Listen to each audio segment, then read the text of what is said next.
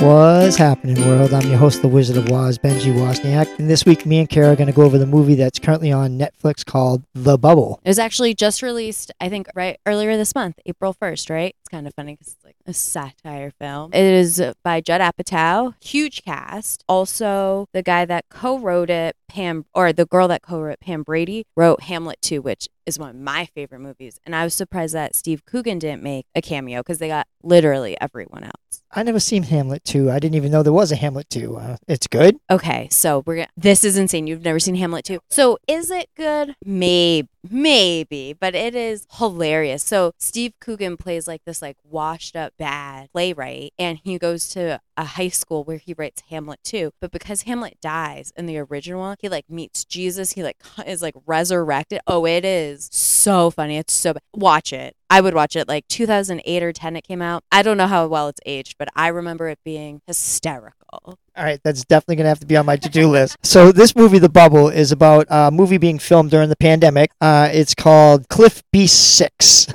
So already we're six deep into a franchise that is essentially Jurassic Park, which this movie was based on the filming of Jurassic Park Dominion or Jurassic World Dominion. And then one of the close care like um, actors on that set was talking to Leslie Mann and complaining about all these things that were going wrong. Like they were trapped in a hotel in the UK. And then, so everything that happened basically on that set was like mimicked in this movie. And I thought that is so funny. Yeah, it, I, I thought it was funny how they like had everybody stuck in. And then like they had them trapped there, and they're like, "All right, we'll make a seven. They're like, "No, I don't want a seven. But it, it, really reminded me of like the NBA bubble, like when the NBA players were stuck in the hotels because the NBA wanted to do the playoffs, and they were like, "Oh, you're going to be there, and you're going to have to do this." And like everybody was getting sick, and you know they were going out doing stuff that they weren't supposed to do. But um, you know, it's kind of the same thing with this movie. Absolutely. And this movie, I think, did such a good job, like showcasing how people in isolation, like, did break down and like how you do want to sneak out. And like, I mean, they did sneak out. And then the subsequent, like, canceling. Oh my God, that was so funny. Yeah, I think uh, was it Karen Gillian's uh, character when the, she first gets there, she's locked down for two weeks, and like she's basically like a basket case, like begging to be like be released. then when she gets out, the guy goes, "You kind of stink," you know.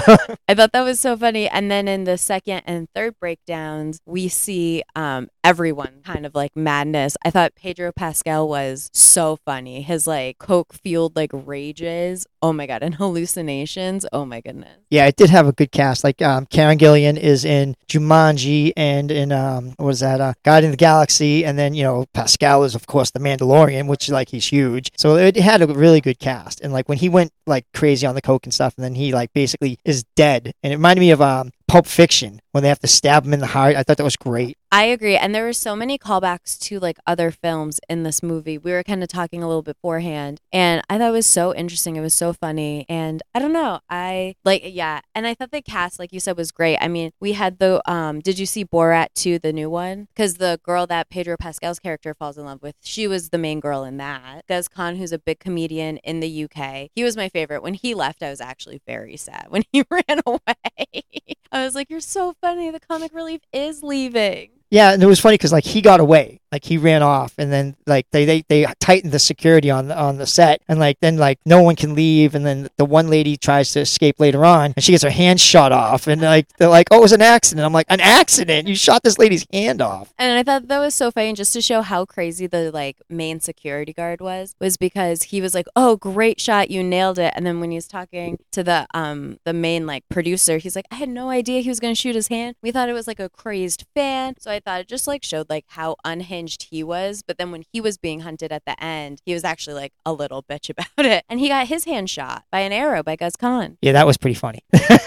like the movie's great. I mean, it has a lot of stuff in it. Like like I said, it's Cliff Beasts six, and then um, what is it? Gillian's character went off, and she wasn't in five, and she went to did some movie about like Israeli and Pakistan. Yeah, and she's neither. And she had to be like a mixed mix of between both. Like she was supposed to unite the, and uh, it was just really stupid, but it was funny stupid. And I thought it was a good commentary on what happens like in a celeb's head, you know? Because we see it all the time. We see these celebrities who get famous off of these franchises and then they end up leaving the franchise to do like a serious movie that they're like convinced to by their um managers and like agents and it's bad and they get panned. And I think it's funny because it reminded me a lot of America's Sweethearts with Catherine Zeta Jones and John Cusack because it kind of does that same thing. It's kind of like the big star who gets famous and then leaves and then like comes back shamefully to the franchise. I don't know. I thought it was really interesting because I think we see it a lot in real life. Yeah, it did kind of, and it also covered like how movie stars have like problems in real life. Like um, Gillian's boyfriend, she leaves to go to this movie, and like she's not even gone a week, and he's got a new girl in there living in the house. It just goes to show like you know movie stars they don't like people they don't they have these relationships and stuff, but it's hard for them because like are the people using them? Is it because of their fame? And like you know it kind of shows in this movie where like she she's with her boyfriend and then she calls him up and he's got like the other girl moved in. She, he's like and the son's like who are you? You know it was just really bad. It was bad, but I thought they also did a really good job with Christy Crystal, the TikTok star, and then the mole who is like pretending to be her friend. I thought she made a lot of really good points. So when she was like, "Don't post these like we're trapped, we're so unhappy" videos, she's like, there are people who are actually like have real life problems. Like they don't want to hear you living like this is celebrity bad. It's not like bad bad. So yes, celebrities do have problems and things, but I just thought that was a really interesting point that the movie made. Yeah, because during the pandemic, a lot of people had it really bad. Like the, the elderly, especially when people were hoarding. Like at the very beginning, when people were buying like sixty-two things of toilet paper, which you didn't need, by the way, and then like you know all these elderly people that couldn't get there come in. You know, you know I felt bad because they're like, "Do you have any toilet paper?" I'm like, "No." And like, "Are you sure?" I'm like, "I am dead positive we do not have toilet paper. You know, we're not hoarding it in the back." I mean, it was just like they were just flying off the shelves. Exactly. And I mean, I think it's arrogant to say that we're not still in a pandemic. We are. I mean, this is still very much alive and well. But I think it's funny that now the media is going to start reflecting like pandemic life. And I think to incorporate TikTok into it, TikTok dances into it, we see different people like picking up like the trendy, like quarantine habits that were going around. Like we saw like the roller skating and like juggling. And like I was surprised, no, surprised no one was like making bread, you know? So I thought it was trying very hard to be like timely, but it's like we're still in this time. It's kind of like, I don't know, it's like maybe it's a little too much too soon, but like it was still very funny. Yeah, I I just like to say that my granddaughter was just born Mallory, and in the hospital you couldn't go see the, the baby, so I didn't see Mallory till like a couple of days after she got out. So they still do have the pandemic limitations in the hospitals. Yeah. So, I mean, this is still very much something that people are living with. I mean, there's still people living with like long term symptoms. Like, I mean, it's still very much a real thing. So, I think this movie did a good job of like highlighting that it is bad. And I thought it's actor satire. You know, everyone hates the rich, which I think is like fun. Yeah, and the funny thing was too, like remember like they, they swab them all through the movie, and at the very end, and it, like if you watch the afterwards, he's like, I didn't even send him in. I'm like, what do you mean? And like he locked these people down, like caused total trouble for these people, but he never even sent the swabs in. He was like so bad at his job when his Benedict like Cumberbatch thing. Oh my god, I thought that was so funny when they, he turned into him. I was like, oh my god, because he kind of did look like him. Maybe it's just being thin and British. I don't know. Yeah, it was funny. Like I said, the movie's worth a, a good watch. I mean, you got to go into it. It reminded me a lot of like I was telling you earlier. It reminds me a lot of like Rat Race or Cannonball Run or uh, Tropical Thunder, where they got like a bunch of stars that are come up and coming, and they throw them in these movies together, and you know, to make like a kind of like super movie with like all these superstars. You know. Yeah, to me, it reminded me more of Tropic Thunder than anything else, just because we did have that like those like levels of like filmmaking, like realism, and I mean having Kate McKinnon's like be the producer over the screen, just like constantly reminded me of Tom Cruise in that fat suit. In I don't know, it just I got so many vibes, like it was so heavy, not heavily inspired. Obviously, I don't know if it was or not, but to me it was because I made all those connections, and then even like I don't know, I thought it was really funny, and to have like the different actors and you see what other movies they're in and the clips from that, I just it felt very similar. Yeah, it did, and uh, like I said, uh, the movie was good. I mean, the whole the plot of it. I mean, the funny part was when like they were trying to kill the, the cliff beast, and um, they're like, you have to like flame throw their their genitals, and I'm like, what the hell are we watching here? and the, even the even the stars of the movie are like, this is seriously going to be what we're going. This is where we're going. I know, and I thought the movie was like funny in certain like other meta ways because then we have this scene where Iris Apatow, it takes over Karen Gillan's like very emotional scene where she connects with like the baby cliff beast. And then they start like doing a TikTok dance in it. And it was just very funny because like it shows that like movies are trying to like expand and like pander to like these like younger, like wider audiences. And then within the movie we're watching, we see them as a cast perform TikTok dances. So I just thought that like layering was really funny and like really clever because it's like true. It's like we see it. I don't know. Yeah, and it was funny because like they were talking about like the the TikTok dance, and, and she was famous for being like a TikTok dancer. It just shows you like like how, how you can become an influencer. Like she was really like just doing like silly dances. It wasn't even like a good dance, but she was getting millions of views and like millions of likes, and it was just funny. I thought that was great because like that's how it is. I mean, you don't have to do anything spectacular on TikTok. You just have to be someone that people like. You know. Exactly. And I just I thought it was really fun and I mean she I thought her scenes some of her scenes were some of the best scenes to me. Like when she's fighting the mole and then they have this very like intensive like very highly choreographed fight and then cuz it kind of was like the montage at the end of an action film, you know, like everyone's like realizing that they come together as a team and they end up working together. And then she has this great breakout fight and then it's David Duchovny's t- turn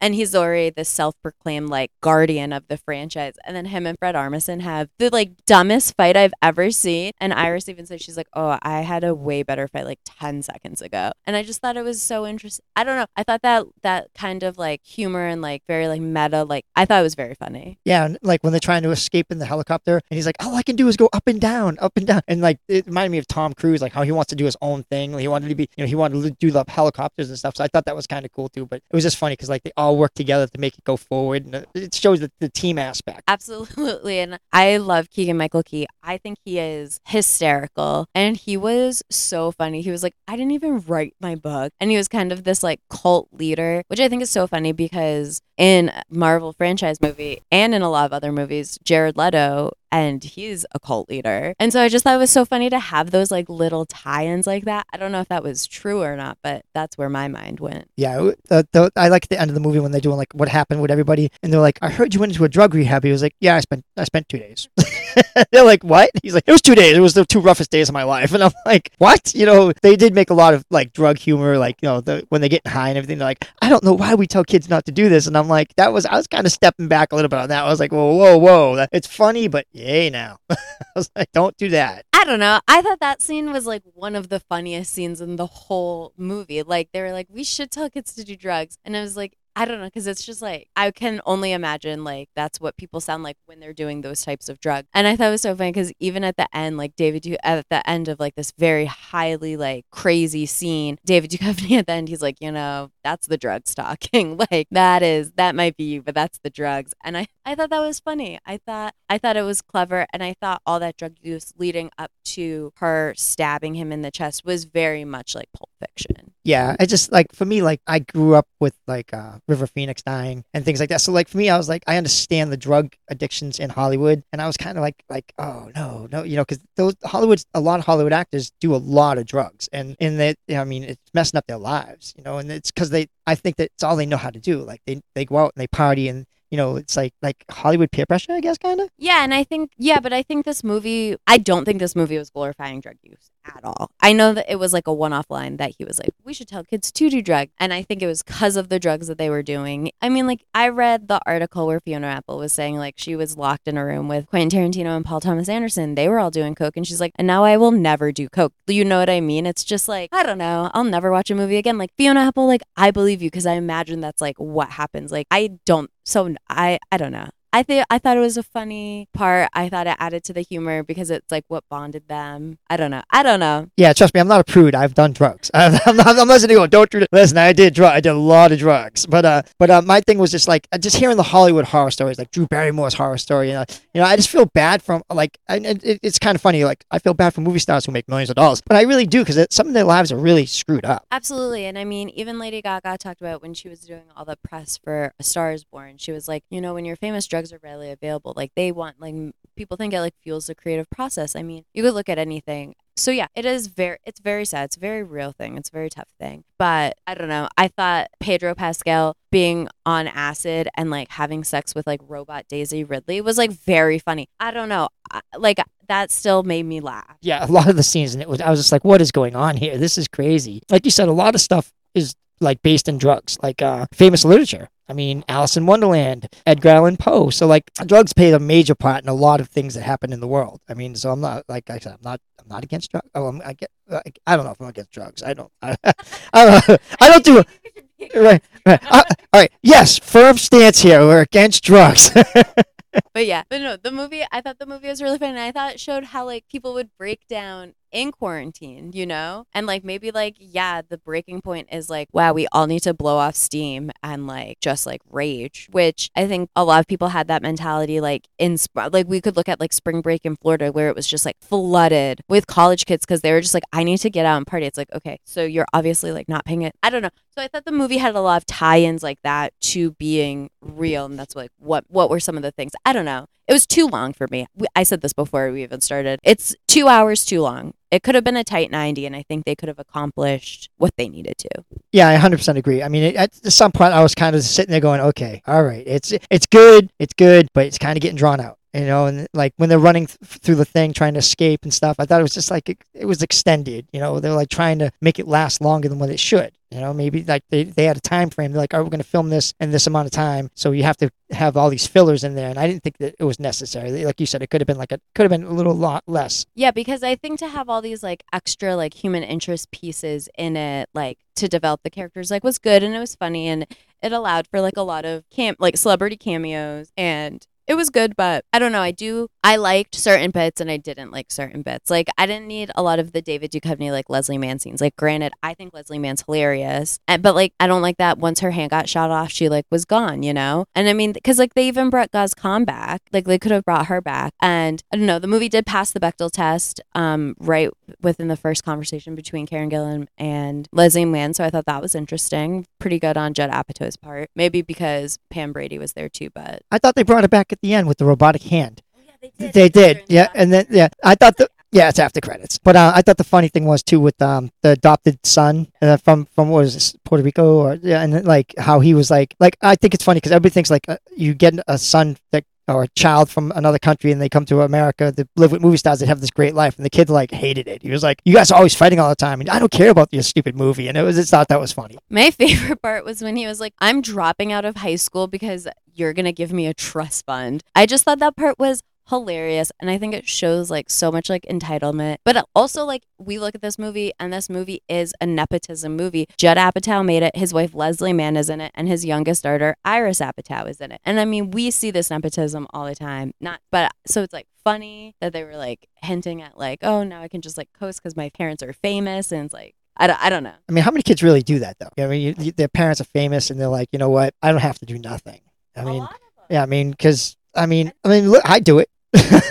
listen, I'm not gonna lie. Listen, anybody out there that has like rich parents, I am not mad at you. Like you, you do you. All right. I- I'm trying to work and get this podcast going so we can be doing this stuff. right? But it, I don't. Yeah, I just think it's so. Fu- I thought it was so funny. I thought the movie had some good layers. It was a little, a little long, like we said, but the cameos were my favorite. I would have to say the John Cena one and the James McAvoy one. Those were my two favorites. Just because I love, I think John Cena is so funny. Yeah, I, I like his Peacemaker. I do. Everybody thinks it's stupid, but I think it's really funny. I think he, he does a good job in it. I, I think, you know, he, he's stereotyped as like this big, goofy, muscular wrestler, but he that's what he is. I mean, he is what he is. He's he's John Cena. He's a big, muscular guy that does wrestling and is a brute. I think it's so funny because I think that John Cena and The Rock have like this very similar path where like it, they start off in these like in wrestling first of all. Then they do these smaller action-packed films like John Cena did like 9 seconds or something and then The Rock has like Walking Tall and then they transition into more like family-friendly roles, into comedy roles, into being huge stars. And I think it's so funny that they both followed that progression because they both threw it so well. I mean, I like both of them. Yeah, The Rock, you got John Cena beat as far as money and everything you do. I mean, John Cena, I'm not trying to dish you, but like The Rock got you big time, buddy. Yeah, but but like their career trajectories are very similar. So I just think it's funny, and who knows? Maybe John C- he's getting up there. You know, I don't know. I thought it was funny. I thought it was so funny too how they showed how like how much like blackmail and like corruption is in the industry. Like when we see she's like, I would tell everyone like you're gonna get this movie done because you need to do this and this, or I'll expose you. And it seemed like she was not like he was in her pocket and she was in John Lithgow's pocket, and I don't know. And I think that's very telling and true because there, as it's been coming out, there is a lot of corruption and blackballing and scandals within the industry. oh yeah, and like each person had one person they had to answer to, and each person tried to make the other person pay them more money. They're like, oh well, we can't get it done unless you pay this. And they're like, just get it done, you know. And like it went up the scale of ladder to like you know the very highest person, where he's like, just here's the money. And I was like, I was like, does that really happen? And then they come to find out it really does happen. So it's it's kind of like you said, it's it's like blackballing and you know manipulation, and uh, it's just the way things work. Yeah, and I always think it's so funny when they set a movie like in our time, like because they were like talking when they were talking about like Batman, and they were talking about like how like Robert Pattinson is the new Batman, and I just I think it's so funny because like we see it again like with The Stars Born, it's like set in our time, so it's like what exists in this world, but like you obviously don't exist, but like these things exist. I just think it's so it's so silly. Yeah, I I haven't seen the new Batman yet, but I hear he does a great Batman, bad Bruce Wayne. So I, I, I don't know. I don't know if it's true or not. I, I don't know. Okay, I have no idea who you're talking to. I am the I love the new Batman. I think Robert Pattinson does a great job because Batman is not this like cool suave guy. He needs to go to therapy and he's like he doesn't have social skills. He doesn't yeah, he's a billionaire, but billionaires don't doesn't mean like money and charisma and like all this stuff. He like literally dresses up and fights crime instead of dealing with like his emotions. I don't know. I think this was a very accurate Batman. It was very dark. It was detective Batman, which I like. The soundtrack was great. The fight scenes were great. It was so atmospheric. It had a lot of good horror elements. I would watch it. It just came out on HBO Max. I would watch it. I saw it in the theaters. I can't wait to watch it again. It's three hours.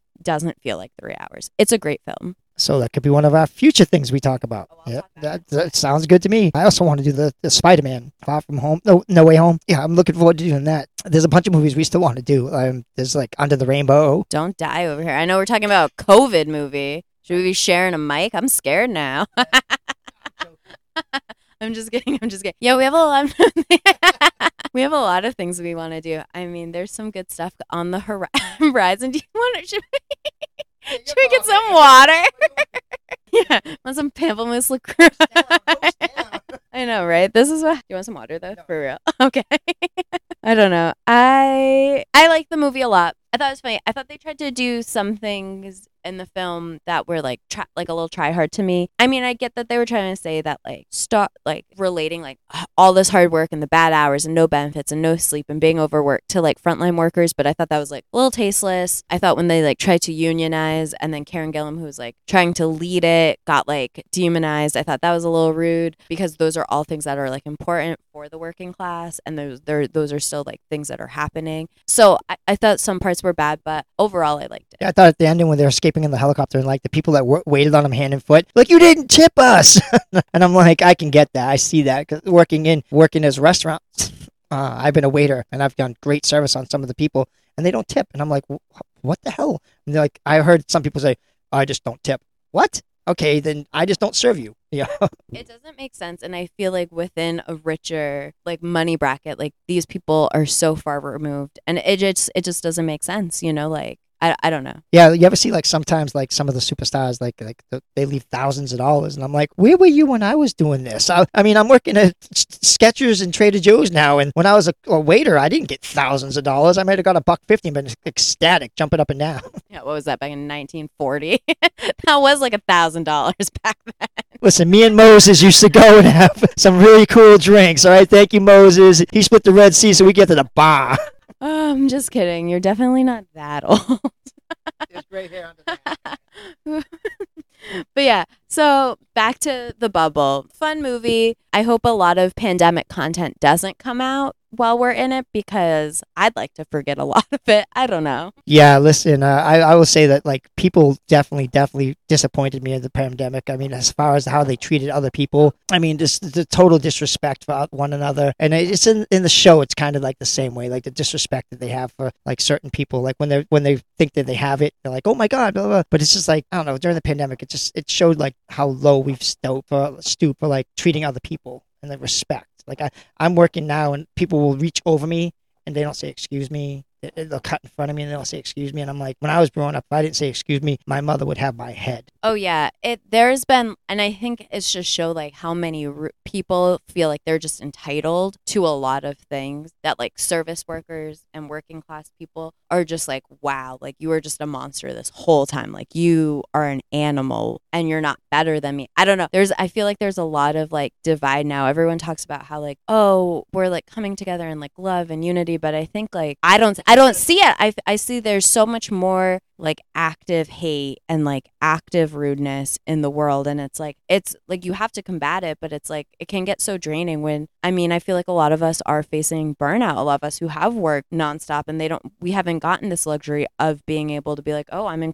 i'm quarantining i'm taking like those three like two to three weeks you know what i mean Yeah, I think the newest thing now is the fact that we can't get things. So we can't get like cashews, we can't get certain items, and people don't believe us. And we're like, no, no, no, we really can't get this. We're not holding it from you. We we want it. And I think it's also scaring people. I think this is really scaring people because like stuff that was normal, like we thought that you could have all the time, stuff like coconut and stuff like that, it's hard to get now. So people are kind of freaking out. And I think that goes back to this like very like entitled mindset that I think America has. I think it started in the 80s, which, which was the big like push of this like yuppie like capitalistic era because it, it piggybacks off the free love movement from the 70s. And then we see this shift where it's like very much into building. we- We've built industry before, but building industry, building consumerism, bu- building capitalism, it really feeds onto that. And then through the 90s and in the new millennia with the rise of technology, we see it even more. And I think now that there are shortages and now that all these things, people are realizing that we're not on top, we're not entitled to these things, and America is slipping. We're not technically advanced anymore. We're not, I mean, we're not doing anything. We have more divides in homelessness and in hunger. I mean, we're, I think it's just clear now that we're failing. Yeah, and like this does play into the movie. You'd be like, what is